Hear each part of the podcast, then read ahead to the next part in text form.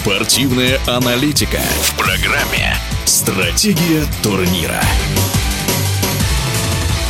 Чемпионат России по волейболу среди мужских команд Суперлиги стартовал двумя матчами. В первом казанский «Зенит» на выезде одержал победу над новичком турнира «Шахтером» из Солигорска. Во втором московская «Динамо» оказалась сильнее Новокуйбышевской «Новой». Чего можно ожидать от нового сезона и сколько команд претендует на самые высокие места, расскажет известный российский волейбольный тренер, спортивный эксперт Геннадий Шипулин. Я прежде всего хочу начать свой диалог с поздравления любителей волейбола со столетием волейбола России. По всей стране проходили и проходят широкомасштабные соревнования проходят соревнования среди детей, среди молодежи, среди ветеранов. И на сегодняшний день проводили Кубок Столетия, вышли в финал четыре команды, стал чемпионом Кубка Столетия «Динамо» Московская. Те команды, которые проиграли, значит, не попали в финал Кубка Столетия, продолжили свое участие и бороться за Кубок России. «Динамо Москва» показала очень серьезную игру в финале. Соперники были достойные,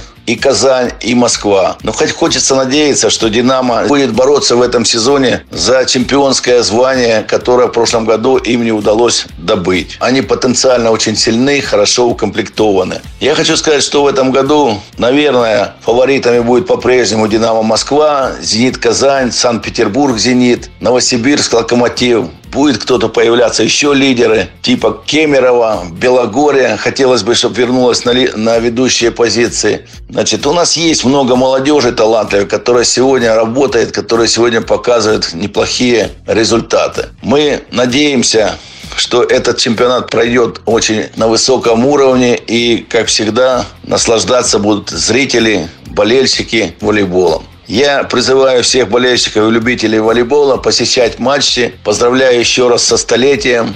О старте нового волейбольного сезона среди мужских команд Суперлиги рассказал Геннадий Шипулин.